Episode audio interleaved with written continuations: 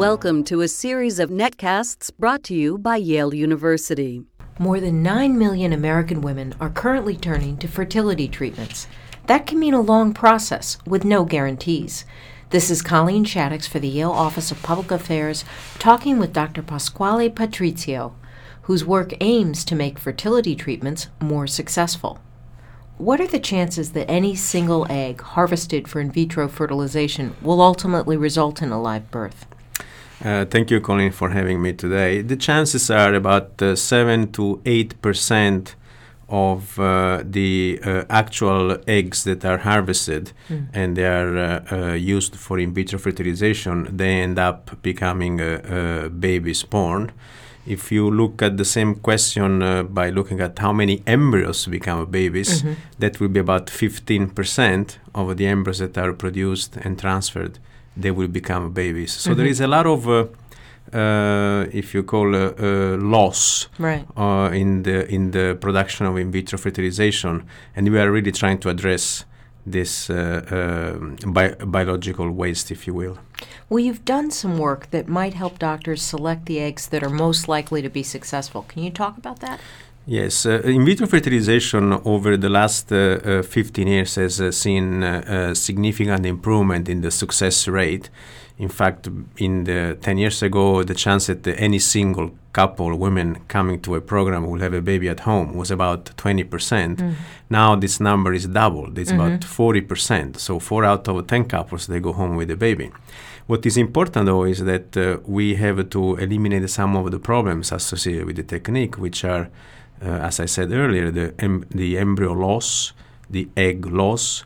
So in order to be more effective, we need to come up with methods to identify the best egg mm-hmm. of the group uh, of the pool that are then destined to become babies. And to this end, here at Yale, at Yale Fertility Center, we are now utilizing a new method that, even though it's still experimental, mm-hmm. is aimed at uh, identifying which one is the egg among the group to be uh, used for fertilization. And as you said, you've just started, but do you have some success data so far? So far, the data are all uh, uh, based on basic science that mm-hmm. we have done. Before we implement the technique into the real world, has to be uh, proven and reproven many times before we applied it.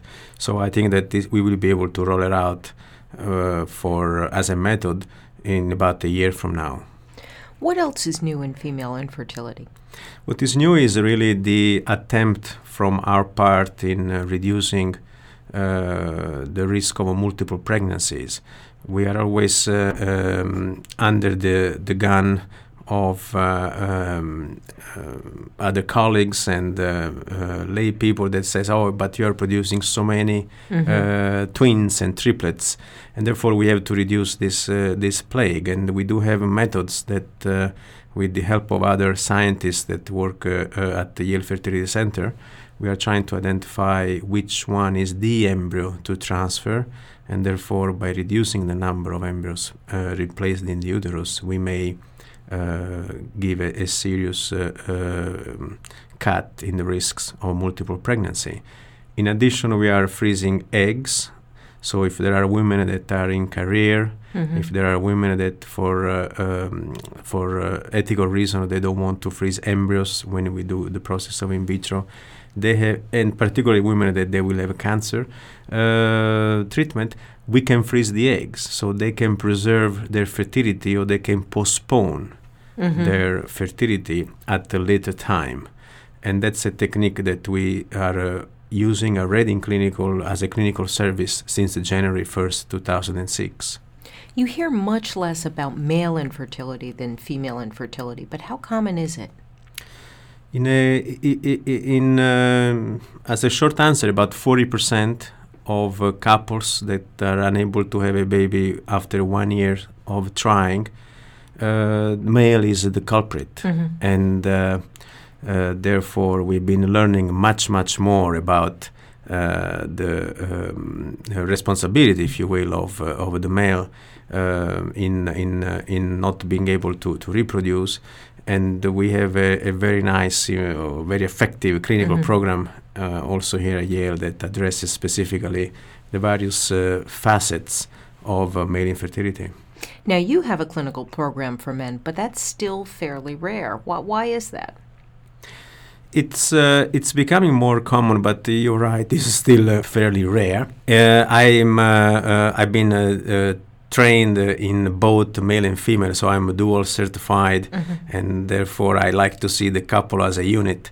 I don't I don't split them, and uh, but uh, you're right. Uh, we should have more teaching of this discipline that is called andrology, which mm-hmm. is the study of the male, in order to provide not only the the quick fix, which is the treatment uh, to have a baby, but also trying to understand what are the reasons behind uh, a man uh, poor sperm count, mm-hmm. poor sperm motility, and so forth. So we are teaching. I am teaching the new generation of fellows that they come through the uh, Yale Reproductive Medicine Training Program, mm-hmm. and I know that there are other colleagues, particularly urologists. See, I'm a little bit unique in that my training is uh, an obstetrician, a gynecologist, reproductive endocrinologist, and andrologist. No. Others are mainly urologists that uh-huh. they take the main. But by not knowing the female component, there is a lot of information that is uh, going to be lost uh, for the couple, and therefore, uh, my goal one day is to see many more um, doctors that are able to treat the couple as a unit. So, yeah, treat the couple as a unit, not treat a man or a woman. Correct. A common cause of infertility in both men and women, as you alluded to earlier, is cancer treatment. Can you talk a little bit about some work you've done with oncologists to try and help cancer survivors have families? Yes, uh, uh, it's becoming a, an important paradigm of uh, uh quality of life after cancer to have the opportunity to uh, to have a, a, a, baby after the terrible disease has been cured. The success in cancer treatment has been uh, stellar. There mm-hmm. are many, many m- more survivors of this terrible disease than uh, 10 years ago. And therefore, we have to now, um, we, we have now to, to have the opportunity that uh, women, but also men, mm-hmm. before they undergo chemotherapy, uh, they have a, th- they need to be told that there is a possibility to to preserve their fertility. For men, will be uh, a, sperm freezing, for mm-hmm. example. For women, there are many options depending on the time that we have available, whether the woman is married or not married. Uh, there are options such as egg freezing, embryo freezing, ovarian tissue freezing, or as a research, we are doing also the entire ovary freezing. Now, are most cancer patients aware of these options? No, but uh, um, we we are trying to to uh, spread the the news mm-hmm. as much as we can. We are talking with our uh, oncologist colleagues. Uh, uh, we are we, we have been putting out the publications that are uh, particularly important for them to to made a, to be made aware of the, the, the options and. Um, but, but that definitely is something that you, you have correctly pointed out the lack of information. Also, patient advocacy groups are uh, working a lot in this field. One, for example, is the Fertile Hope of New York, where uh, uh, patients that have cancer they can log in and find the doctor that can treat them mm-hmm. for fertility preservation in their geographical area. Thank you. We've been talking with Dr. Pasquale Patrizio a professor of obstetrics and gynecology and director of the Yale Fertility Center. For more information, please call 203 785 4708.